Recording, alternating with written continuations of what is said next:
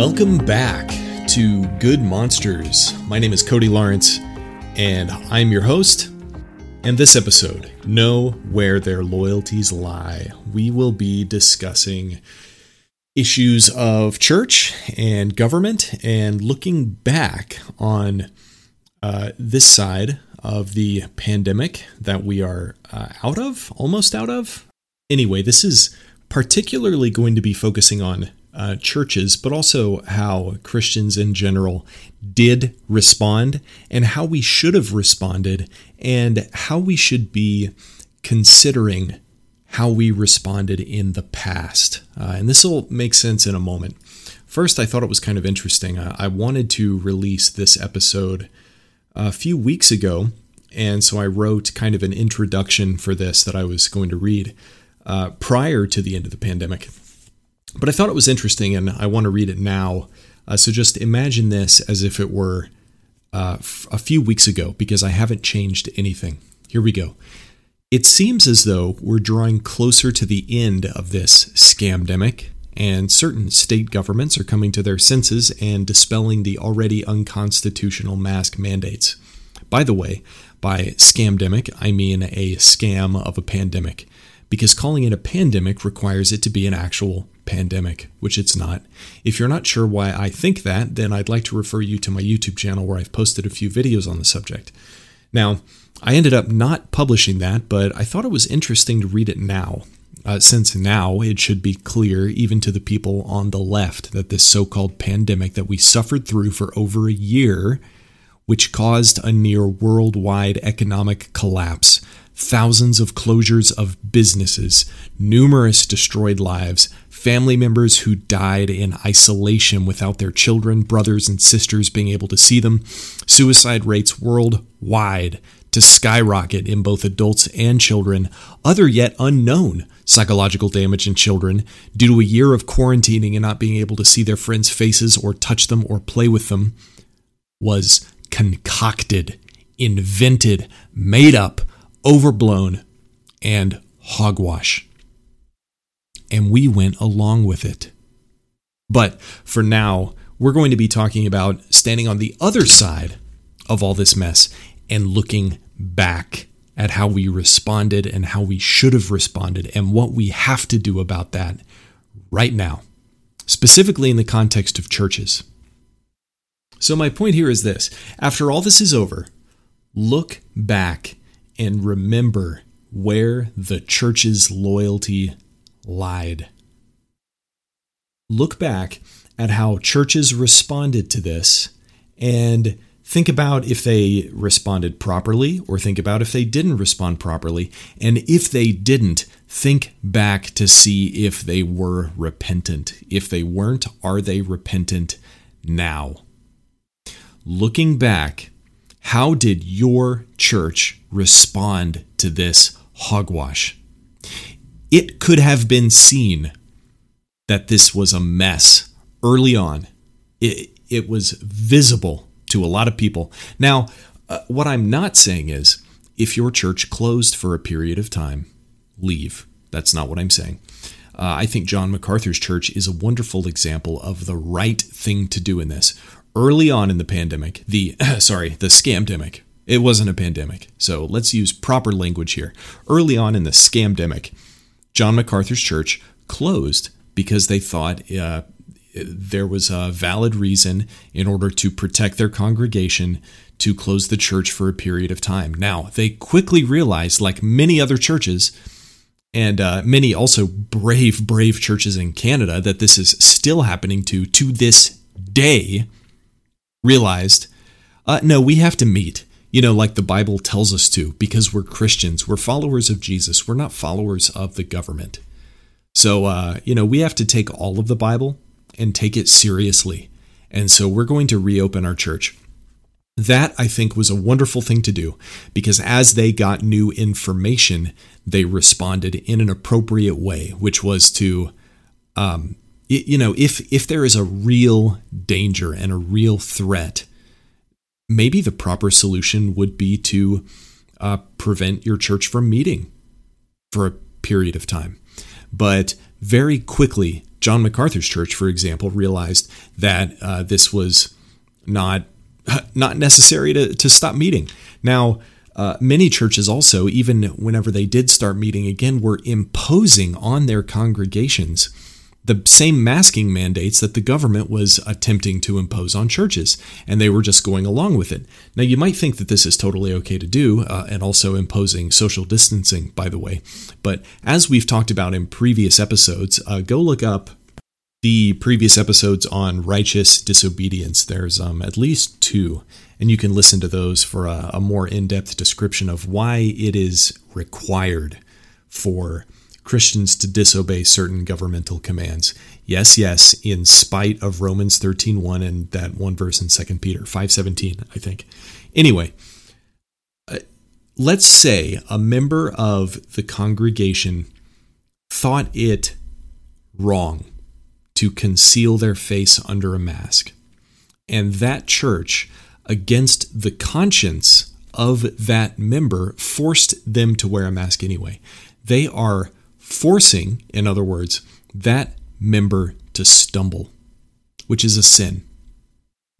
Now, if the church now let's just say the church thought that it knew better like well that you know they they can't handle themselves. They don't know any better so we're going to force them to do it anyway. That's not a biblical thing to do.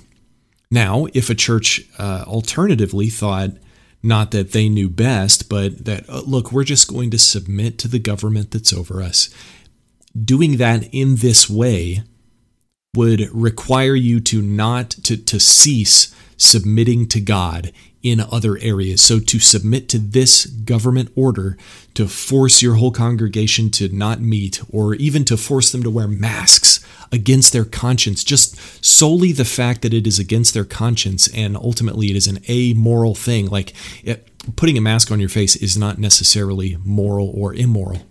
But if a person's conscience dictates that it is immoral, to force them to do so is a breach of God's law, and that is sinful for a church to do. So, what happens to these churches that were sinful? Well, the question we need to ask ourselves is have they repented of that?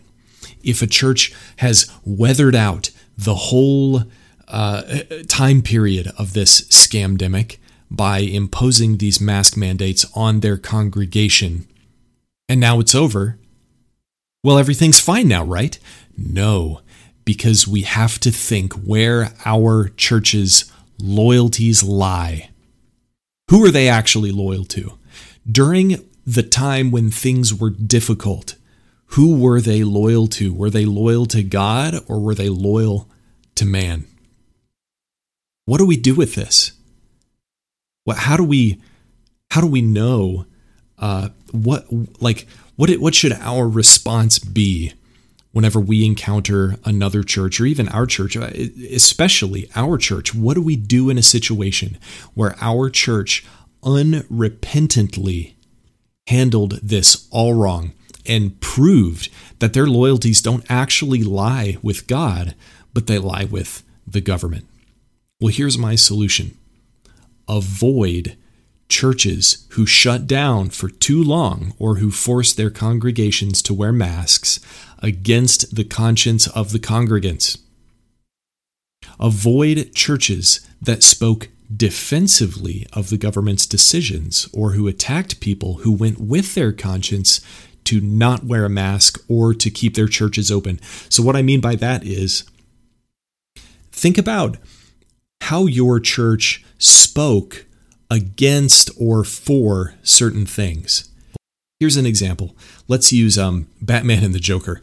Let's just say you uh, you had a friend who knew about all of the the horrible atrocities that the Joker has committed, and the, you know in DC Comics this is fantasy, but it's just an example just to get you up to speed. And so if uh, if you're not into this, it's fine it'll be over soon, but I, I, think it applies.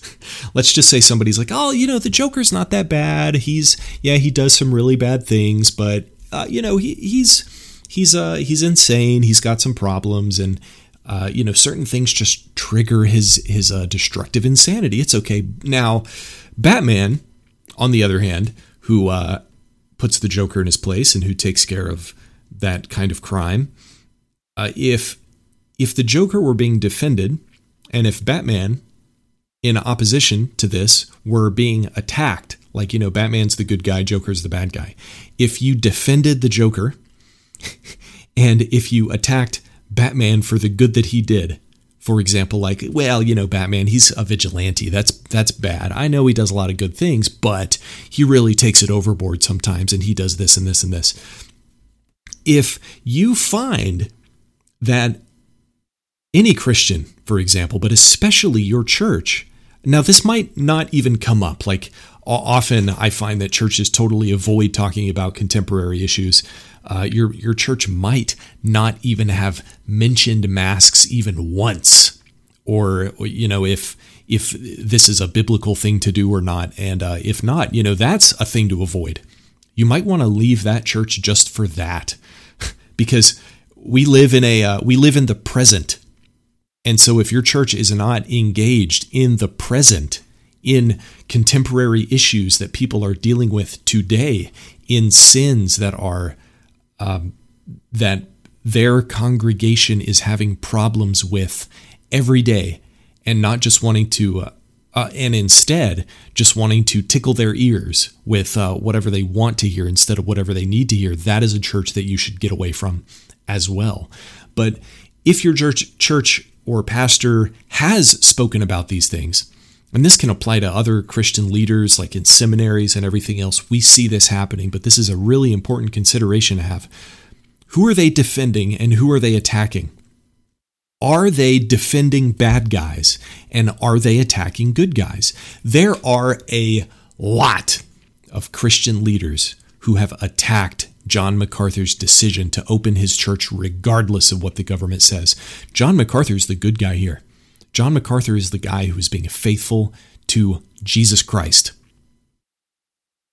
And if he is being attacked, then that tells us that, uh, well, something might be a little bit off about the attacker here.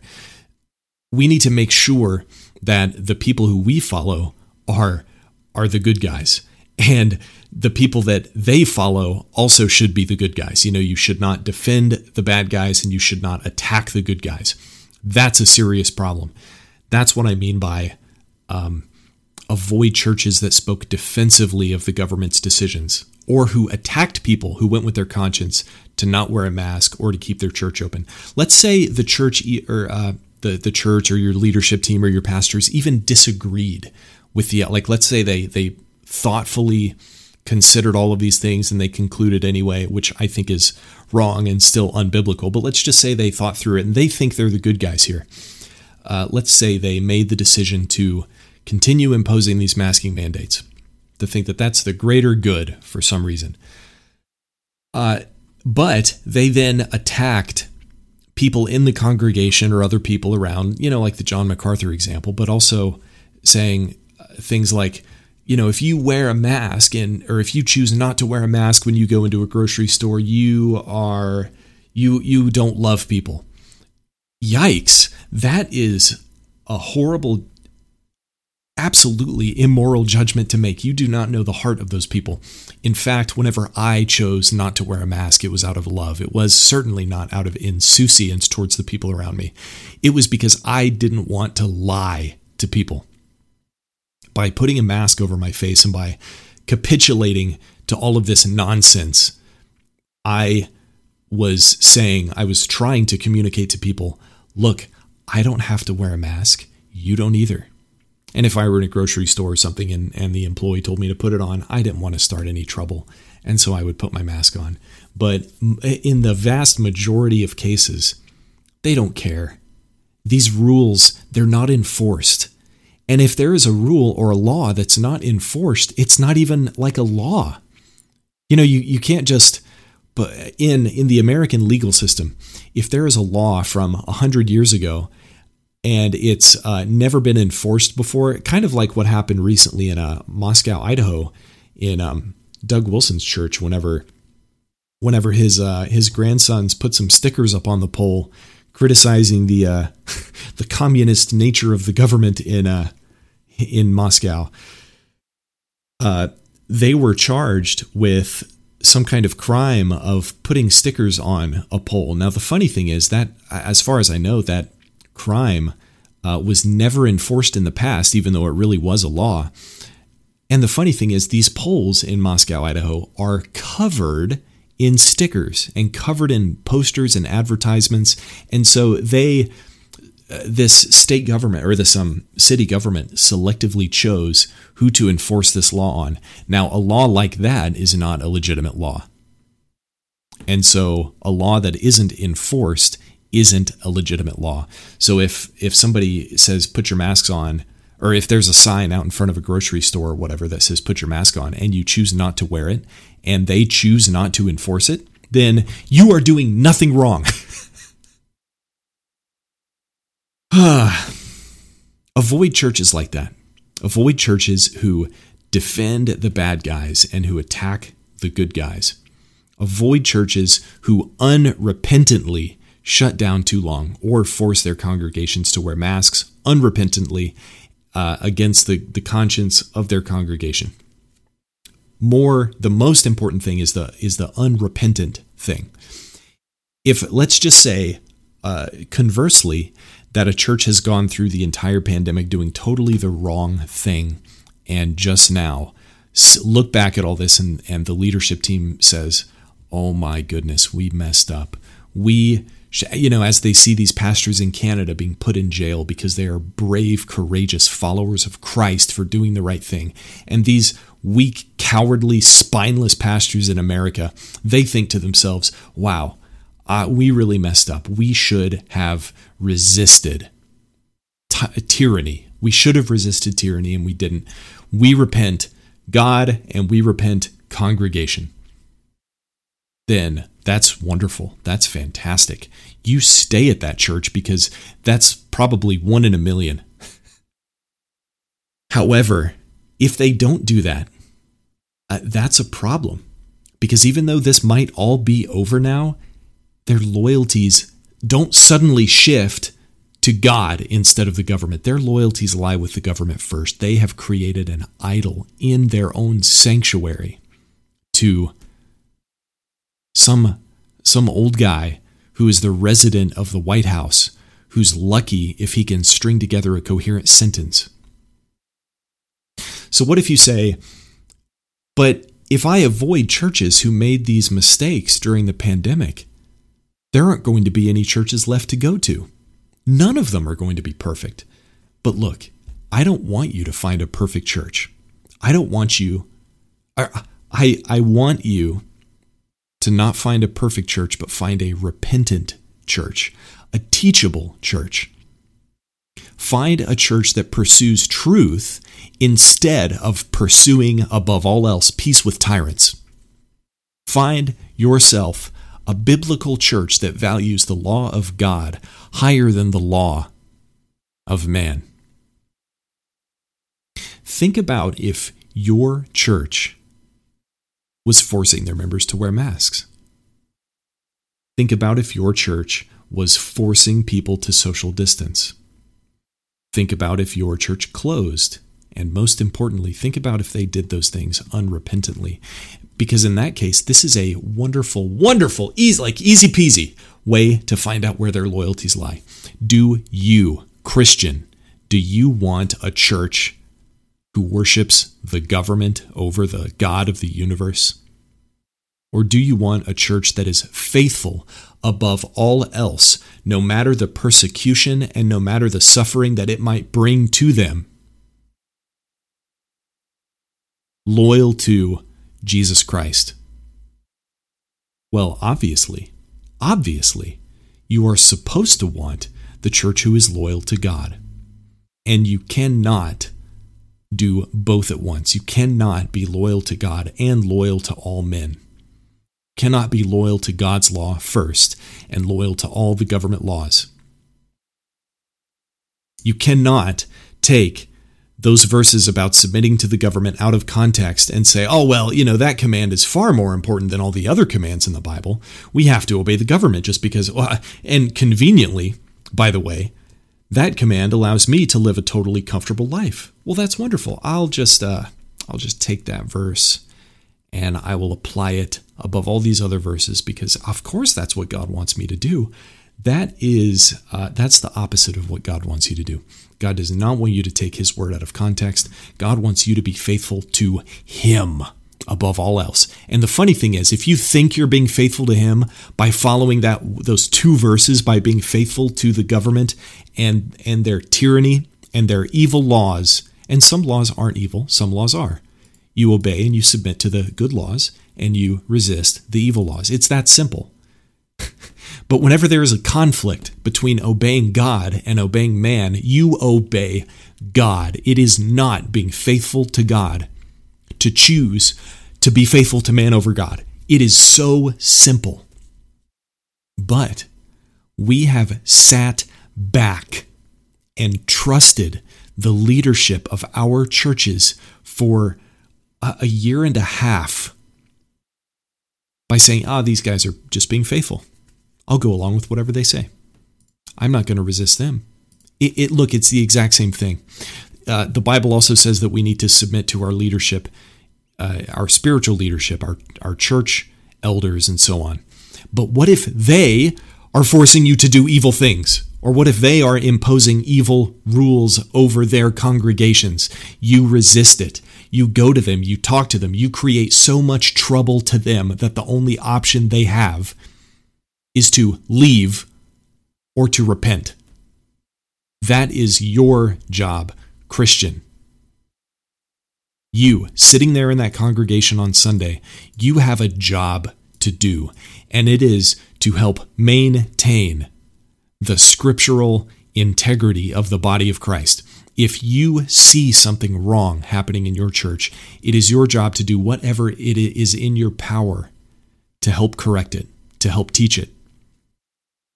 Even if it's against a pastor, because pastors make mistakes all the time. When I was a pastor, I made all kinds of mistakes that I wish somebody corrected me on. Man, if if present Cody could go back to past Cody and be like, you can't you you you have to follow God above man and explain all these things to me in the past, man, I a lot of things would have been different. and I might have I might have left the church I was working at even sooner or uh, at least been fired instead. so I'm not saying it would have necessarily been a happy ending, but it would have been a happy ending because I would have been being faithful to God. And that's the most important thing. Who cares the kinds of persecution that's brought onto you because blessed is he who is persecuted in, in um, Jesus' name for doing good. And I guess that's the moral of the story.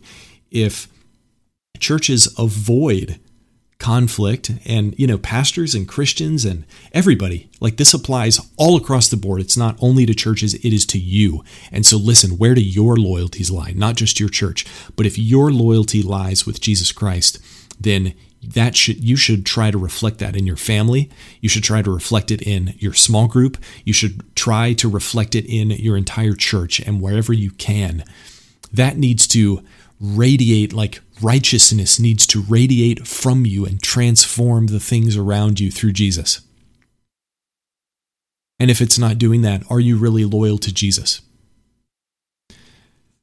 know where your loyalties lie and if they don't lie with Jesus, you better repent real quick.